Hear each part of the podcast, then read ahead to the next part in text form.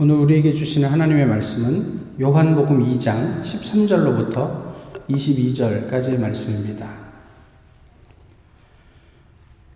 신약성경 요한복음 2장 13절로부터 22절까지의 말씀입니다. 이제 하나님의 말씀을 봉독하겠습니다. 유대인의 6월절이 가까운지라 예수께서 예루살렘으로 올라가셨더니 성전 안에서 소와 양과 비둘기 파는 사람들과 돈 바꾸는 사람들이 앉아 있는 것을 보시고 노끈으로 채찍을 만드사 양이나 소를 다 성전에서 내쫓으시고 돈 바꾸는 사람들의 돈을 쏟으시며 상을 엎으시고 비둘기 파는 사람들에게 이르시되 이것을 여기서 가져가라 내 아버지의 집으로 장사하는 집을 만들지 말라 하시니 제자들이 성경 말씀에 주의 전을 사모하는 열심이 나를 삼키리라 한 것을 기억하더라. 이에 유대인들이 대답하여 예수께 말하기를 내가 이런 일을 행하니 무슨 표적을 우리에게 보이겠느냐? 예수께서 대답하여 이르시되 너희가 이 성전을 헐라. 내가 사흘 동안에 일으키리라. 유대인들이 이르되 이 성전은 46년 동안에 지었거늘 내가 3일 동안에 일으키겠느냐 하더라. 그러나 예수는 성전된 자기 육체를 가리켜 말씀하신 것이라 죽은 자 가운데서 살아나신 후에야 제자들이 이 말씀하신 것을 기억하고 성경과 예수께서 하신 말씀을 믿었더라. 아멘.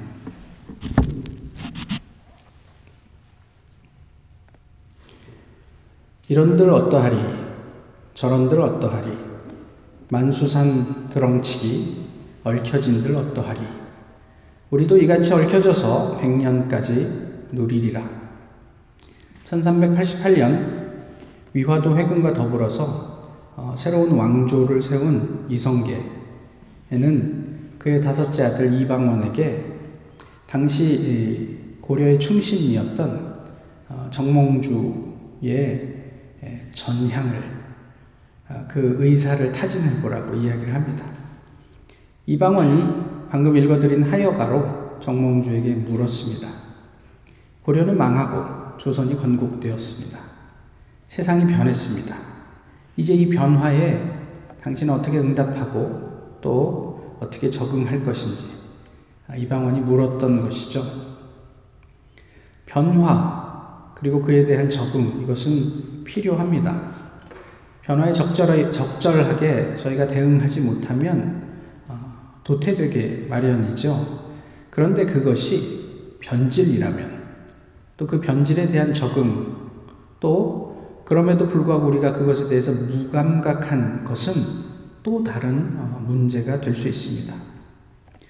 가나에서 물로 포도주를 만드신 첫 번째 표적을 행하신 예수님께서 그 다음에 이제 행하신 그 가신 곳은 예루살렘에 있는 성전이었어요. 그 성전 안에 들어가 보니까 그 안에 장사치들이 아주 장사진을 이루고 있는 거죠. 어수선했습니다. 예수님 도저히 참을 수 없어서 어, 노끈으로 채찍을 만들었다. 네, 이거 굉장히 기분 나쁜 일이에요, 그죠? 저희가 지금 다 그래도 어, 세상에서 뭐 이렇게 저렇게 자신의 역할을 하고 있는데 누가 갑자기 와서 아무리 오라, 오라도 뭐 노끈이든 뭐든 아니 채찍 만들어 갖고 막 이렇게 그걸 휘두르고 다닌다? 아, 그러면서 우리의 어떤 그런 연약함을 지적한다? 이게 결코 이렇게 수용하기 쉽지 않은 상황입니다. 그런데 예수님께서는 그 상황 속에서 사람들을 내쫓고 돈을 쏟아버리고 장사하는 사람들의 상을 다 엎어버리셨어요. 예배하는 자리를 시장바닥으로 만들지 말라는 단호한 메시지였습니다. 근데 한번 상상해 보세요. 조금 전에도 말씀드렸지만 이런 상황에서 어떤 사람이 가만히 있겠어요? 상인들이 반발하지 않았겠어요? 내 상을 뒤집어 엎는데 그 옆에 있는 상인은 뭐 첫 상인이야 뭐 얼떨결에 생각지 못하고 당했다고 하더라도 그 옆에 그 옆에 있는 사람들은 말리지 않았겠어요? 뭐 여러 사람이 덤벼들어서 예수님의 어떤 그런 어떤 행동들을 저지하려고 저항하지 않았겠어요? 상인들은 그렇게 예수님께 반발했을 거예요. 유대인들은요, 그 모습을 보면서 심각해집니다. 저놈이 뭐지? 이런 생각을 하는 거죠. 예수님 입장에서는 그 성전이 엉망진창이었기 때문에 청소할 수밖에 없었을지 모르겠어요. 그런데 상인들에게는 예수님의 그 행위는 그저 난장질에 지나지 않았어요. 소위, 웬 미친놈이 하나 들어왔나? 이 미친놈 때문에 오늘 장사 다 망했구나. 성전이 아주 그냥, 어, 그야말로 엉망진창이 됐구나. 뭐 이렇게 된 거죠. 이렇게 혼란스러운 상황을 우리가 성경을 읽으면서 상상하는 것은 아주 지극히 상식적인 일이에요. 그런데 본문은 이에 대해서 어떤 묘사를 하고 있습니까? 예수님께서 그냥 성전을 청결하게 하셨다. 끝! 이렇게 얘기하고 있습니까? 그러면 본문에서는 어떤 묘사가 있습니까? 좀 간접적이긴 하지만 아주 생생한 묘사가 본문에 드러나 있습니다. 제자들의 생각을 한번 보세요. 제자들은 예수님께서 그런, 그렇게 행동하시는 걸 보고 뭘 생각했다고 오늘 본문 얘기하죠? 성경 말씀의 한 구절을 생각했다 이렇게 얘기를 해요. 무슨 얘기예요? 10편 69편의 말씀인데 성전을 사모하는 열심이 나를 삼키리라 한 말씀을 기억했다 이런 얘기예요. 이게 무슨 뜻일까요? 제자들은 예수님의 그 모습을 보면서 아 이제 우리 스승은 여기서 죽었구나 이런 생각을 한 거예요. 성전을 사랑하는 마음 그거는 이해해요. 그래서 그 성전을 정결하게 하고 싶은 우리 스승의 마음도 충분히 이해가 돼요. 그런데 그 상황 그러니까 어떤 상황이겠어요? 상인들이 예수님에게 득달같이 달려들고 예수님 예수님대로 뭐 도저히 타협하고 싶은 마음이 전혀 보이지 않고 그런 상황에서 아, 성전을 사모하는 내 열심이 너를 삼킬 것이다. 불살라 버릴 것이다. 이것을 생각하면서 와, 이 말씀이 오늘 여기에서 이루어지는, 이루어지는 모양이다. 그러니까 얼만큼 그 상황이 이렇게, 예, 이렇게 막 격렬했으면 제자들은 자기도 모르게 그런 생각을 했겠냔 말이에요. 유대인들은 뭐라고 얘기를 합니까? 18절의 말씀이 이렇게 돼 있어요. 내가 이런 일을 행하니 무슨 표적을 우리에게 보이겠느냐? 이게 무슨 뜻일까요? 네가 이렇게 난장질을 해?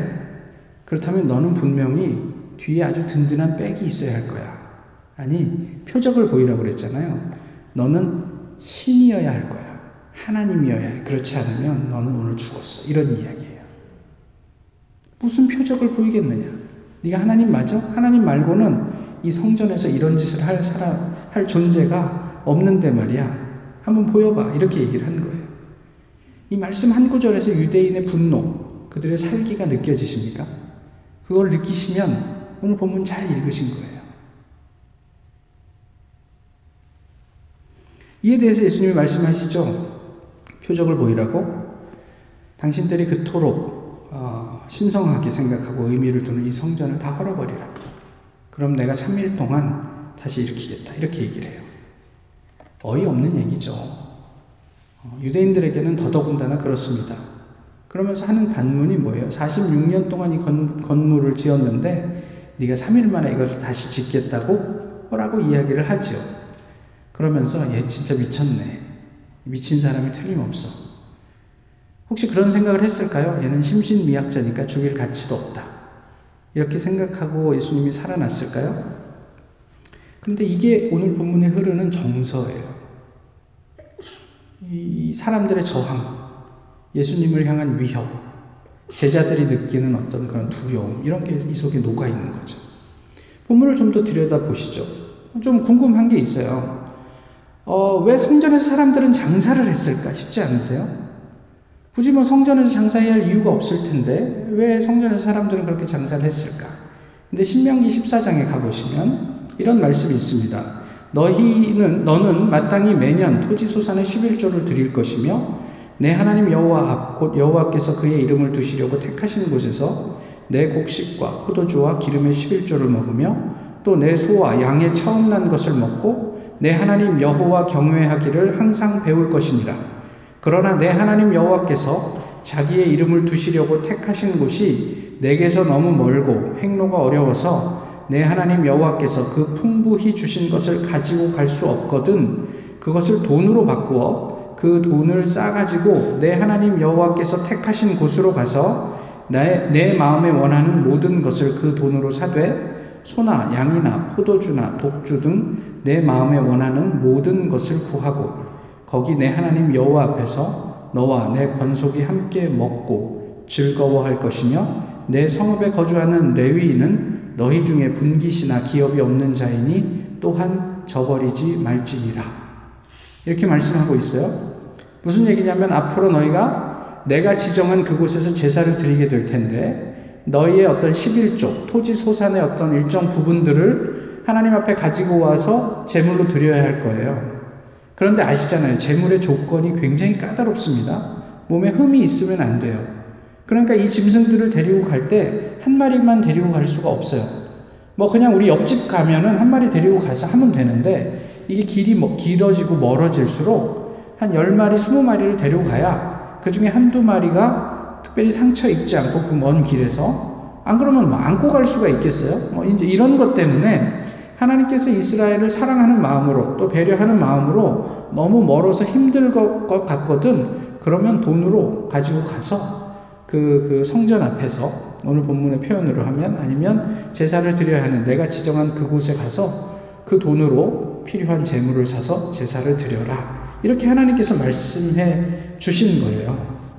그러니까 하나님의 사랑과 배려가 거기에 녹아 있는 거죠. 근데 그 모세 이후에 1300년 정도가 흘렀어요. 그리고 오늘 본문이 나오는 거죠. 이스라엘 백성들은 그래서 하나님으로부터 아, 성전에서 이런 어떤 합법적인, 그러니까 재물을 사기 위한 어떤 교환, 이것은 가능하다. 이러고 1300년이 흘렀어요. 시간이 흐르면서 그 하나님께서 택하신 곳은 무엇이 되었습니까? 인간 탐욕의 장이 되었던 거죠.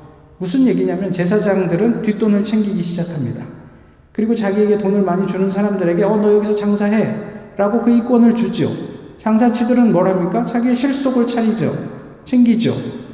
하나님을 예배하기 위한 거룩한 자리가 사람들의 사리 사욕을 챙기는 그냥 마켓플레이스가 되었다. 뭐가 느껴지세요? 1300년의 시간이 우리를 어떻게 변하게 하는지를 또 우리의 마음 속에 뭐 그렇게 악독한 마음이 있었겠어요? 내가 이 성전을 이용해서 뭐 이렇게 뭘 하게 해먹겠다. 그런 마음이 있었겠어요. 근데 1300년의 시간은 도대체 왜 이런 변질을 가져왔을까? 이런 것들을 한번 생각해 봄직하지 않습니까? 또 하나는요. 예수님은 왜 그렇게 과격하셨을까 싶어요. 예수님 원래 좀 레디칼 하시죠. 그런데 오늘 본문은 좀 더 과격해요. 폭력을 행사하셨거든요. 근데 우리는 그것을 좀 이렇게 예수님이니까 좀 아름답게 포장하기 위해서 뭐라고 얘기를 합니까? 다섯 글자로 거룩한 분노 이렇게 이야기를 하죠. 하나님 나라를 위한 거룩한 분노 좋습니다. 뭐 그거야 제가 뭐 시비 걸 일이 아니에요. 그런데 한번 생각을 해보세요. 제가 아무리 오라도요 어디에 가서 이런 류의 폭력을 행사하면 좋게 보실 수 있겠어요? 예? 우리가 흔히 말하듯 뭐 이렇게 아니 세상에 어떻게 무당이 있을 수 있어? 그래갖고 무당집 가서 그 집 불살라버리고 뭐 이거 좋게 보실 수 있어요? 이거 사실 있을 수 없는 일이에요. 그런데 그럼에도 불구하고 예수님은 왜 과격하셨을까? 좀 다른 점이 있다면 예수님은 교회에 와서 과격해지셨다는 점이죠. 뭐, 절, 저, 뭐야, 불상을 태워버리거나, 그거를 뭐, 이게 뭐 쓰러뜨리고 이런 게 아니고요. 교회에 와서 예수님은 과격해지신 거예요. 도대체 하나님의 원래의 뜻이 무엇이냐고. 그렇게 예수님이 폭력을 행사하시기까지 그 분노가 일었는데 왜 그러셨을까? 이렇게 격하게 사람들과 부딪히는 일은 어, 우리의 일반 정서와 부합하지 않아요. 교회에서도 평화로워야죠, 교회가. 누가 들어와가지고 맨날 시비 걸고 싸우자 그러고 뭐 이러면 얼마나 힘든 힘이 듭니까? 근데 예수님이니까 이해가 되세요? 저는 좀 이해가 안 되는 부분이 있어요. 특별히 오늘 본문 같은 건 더 그래요. 당신의 열정은 내가 이해하지만 그래도 꼭 그런 방법뿐이었습니까? 라고 질문하고 싶은 거죠. 이런 태도 때문에 예수님은 언제나 외롭고 힘든 길을 가셔야 했습니다. 심지어는 늘 만나는 사람마다 내가 널 죽여버릴 거야 라는 그런 일종의 테러의 위협에 시달리셔야 했어요. 저 같으면 그렇게 안 살 것 같아요. 지혜롭게. 예? 사람들 이렇게 잘 이렇게 하면서 예? 이렇게 슬슬 꼬시면서 뭐 그러, 그랬을 수 있을 텐데 왜 예수님은 그런 방법을 찾지 않으셨을까? 만약에 예수님께서 그런 방법을 찾으셨다면 오늘 우리의 모습은 또 어떻게 달라져 있었을까? 궁금하지 않으세요? 우리를 한번 돌아봅니다. 지금 교회는 어떤 곳입니까? 장사하는 집입니까? 아니면 우리 하나님 아버지의 집입니까? 우리가 뭐 교회에서 물건을 사고 팔지는 않죠. 그렇지만 한번 생각해 보시죠. 내가 이만큼 했으니까. 내가 이만큼 열심히 교회에 봉사하니까. 내가 이만큼 성실하게 예배에 참여하니까. 내가 이만큼 하나님께 헌금하니까. 라고 생각하면서 뭔가 또 다른 기대가 있다면 내가 돈 어, 100만 원 하나님께 헌금했으니까 하나님 이것을 30배, 60배, 100배 채워 주실 줄로 믿습니다. 이런 기도 뭐 많이 들으시잖아요. 그럼 장사죠, 그건. 예. 그렇다고 뭐 헌금하신 모든 거를 제가 이렇게 막 뭐 이렇게 비, 비난하는 게 아니고요. 우리의 마음을 한번 돌아보시죠 말이에요. 우리가 하나님과의 만남 속에서 무엇을 기대하고 있는가라는 점들을 좀 생각해 보자는 말이에요. 물건을 사고 파는 것, 그런 물리적인 행위가 장사입니까? 아니, 우리는 종종 하나님 앞에서 그런 딜을 하지 않아요?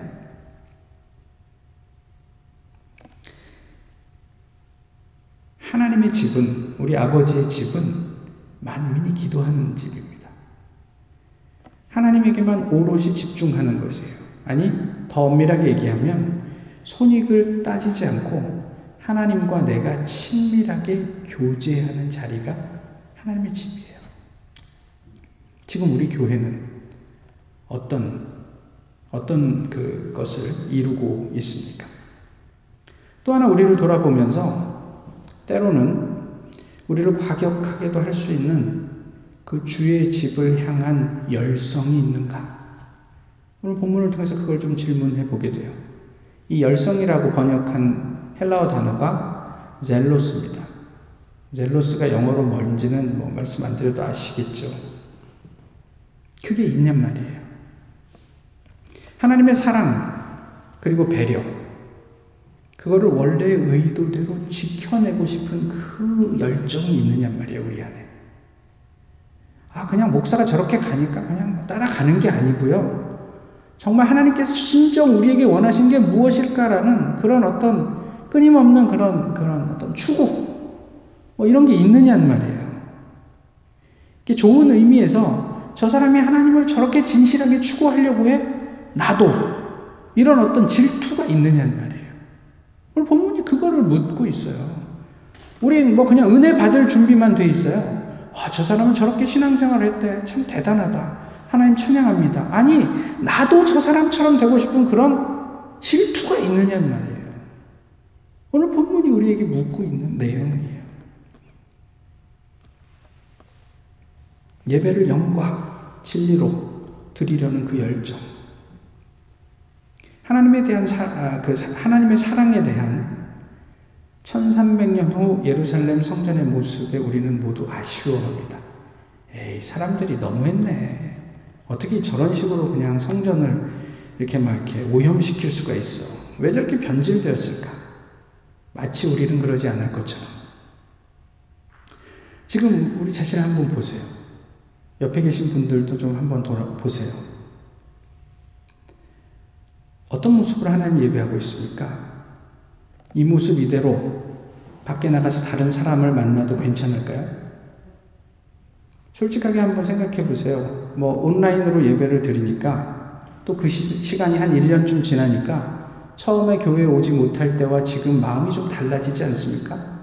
1년 만에 우리 이렇게 달라지는데 1300년은 뭐 무슨 얘기를 하겠어요? 지금 우리 안에 아버지의 집을 위하는 열정이 있는가? 오늘 본문을 통해 하나님 우리에게 묻고 계십니다. 예수님은 성전의 본 모습을 어, 회복시키기 위해 성전 안에서 과격해지셨습니다. 결국 그 열심 때문에 예수님은 죽으셨죠. 자신의 존재 전부를 걸어야 할 열심이에요. 이게 성경이 이야기하는 예수 그리스도의 열심입니다. 아, 그의 과격함에 대해서는 한번 진지하게 한번 물어보세요, 하나님께. 예수님에게. 왜 그러셨어야 했습니까? 그러나 예수님의 열심은 하나님께서 의도하셨던 그것을 회복시키기 위한 그 열심이었음을 오늘 본문은 우리에게 가르쳐 주고 있어요. 다시 우리에게 그 젤로스가 있는가? 열심은 곧 구체적인 행동, 성실함으로 연결되죠. 우리에게 그 믿음이 있는가? 근데 이런 질문을 하면 부담스럽잖아요. 아니, 뭐, 예수님이 이해하겠는데, 뭐, 저까지? 제가 그렇게까지 목숨 내놓고 사람들의 미움을 받아가면서 신앙생활 해야 됩니까? 뭐, 여러분들은 어떠실지 모르지만 저는 부담스럽습니다. 예, 그냥 제 아내는 그냥 모든 사람에게 그냥 적어도 그냥 평안하다. 뭐 이런 정도의 소리를 들었으면 좋겠습니다. 젊을 때는 안 그랬는데, 나이가 들면 들수록 이 변질되고 있는 모습을 제가 발견을 하곤 합니다. 그런데 그 예수님의 삶을 따라갈 수 있는 길이 오늘 본문에 있어요. 어떤 이야기를 하고 있냐면 먼저는 가치에 대한 얘기를 해요. 그 가치를 알고 있는가? 우리 전 존재를 걸어도 괜찮을 만한 가치가 여기에 있는가 하는 거예요. 이렇게 생각하면 다시 말씀드리지만 부담스러워요. 존재를 걸어야 된다고? 그럼 레디칼 하잖아요. 여러분 지금 합의하고 있는 거 다 포기하고, 가지고 있는 재물 다 포기하고, 그리고 예수님만 쫓을 수 있습니까? 이건 항상 우리에게 부담스럽죠.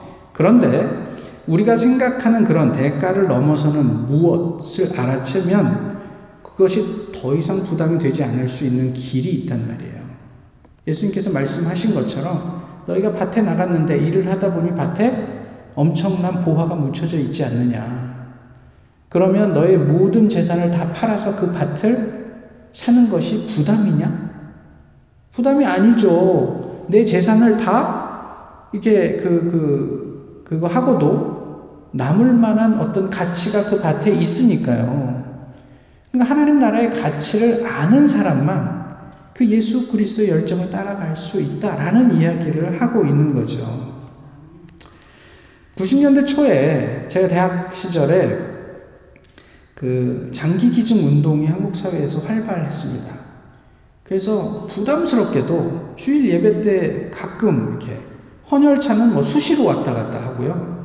가끔 와서 이렇게 광고 시간에 얘기합니다. 오늘 장기 기증 이렇게 뭐 서약 하는 날입니다. 이래갖고 교인들한테 광고하고 이게 얼마나 소중한 일이고 가치 있는 일인지 생명을 살리는 일이고 무슨 장기요? 신장.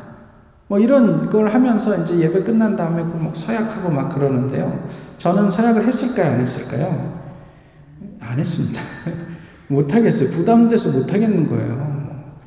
장기를 기증한다? 이게 멀쩡한 몸을 찢어가지고 뭐 콩팥을 하나 띄어내야 된다? 못하겠던데요? 근데 그 다음에 몇 년 지난 다음에 장기 기증을 했습니다. 왜 했을까요? 어, 신학교 입학하는데 들어가는데 장기 기증하면 가산점을 준대요. 갇히고 뭐고 상관없어요. 내가 받을 수 있는 가산점 때문에 장기 기증을 했어요. 그래서 제가 신장 기증을 했을까요?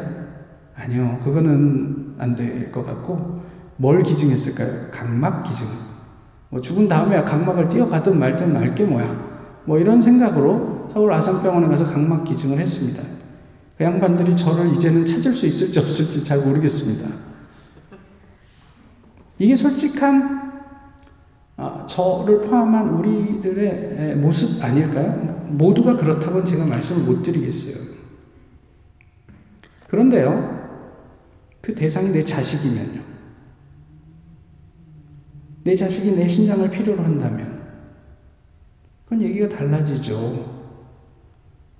그를, 그를 살릴 수 있는 길이라면, 내가 유일한 대안이라면, 얼마든지 부모는 자기의 신장 하나 아니라 둘도 포기할 수 있을걸요? 예수님께서 그렇게 살 수 있었던 그 가치. 제자들이 자신의 모든 것을 버려두고 예수님을 따랐던 그들이 인지했던 그 가치를 깊이 고민하시란 말이에요. 그리고 발견하세요. 그러면 우리도 예수님의 그 열정을 가지게 될 것이다. 이 이야기예요.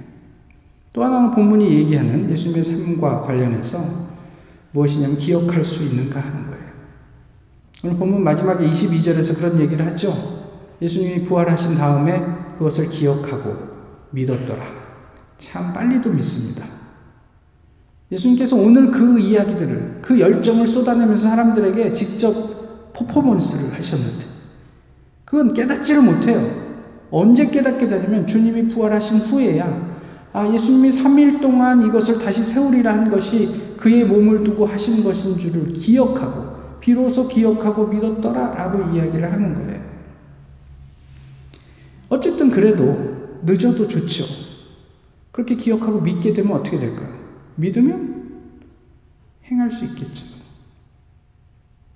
그렇게 살게 되겠죠. 예수님은 하나님의 사랑을 배신한 사람들에게 오늘 본문에서 아주 단호한 모습을 보여주셨어요.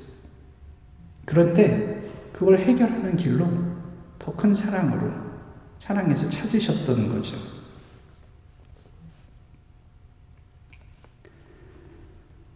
이방원이 하여가로 포운 정몽주에게 물었을 때 정몽주는 뭘로 대답을 합니까? 예, 단신가로 대답을 합니다. 그죠? 아마 웬만한 한국 분들이면 이 정도는 다 외우고 계실 거예요. 이 몸이 죽고 죽고 100번 고쳐주고 백골이 진토되어 넋이라도 있고 없고 임양한 일편 단심이야. 가실 줄이 있으랴.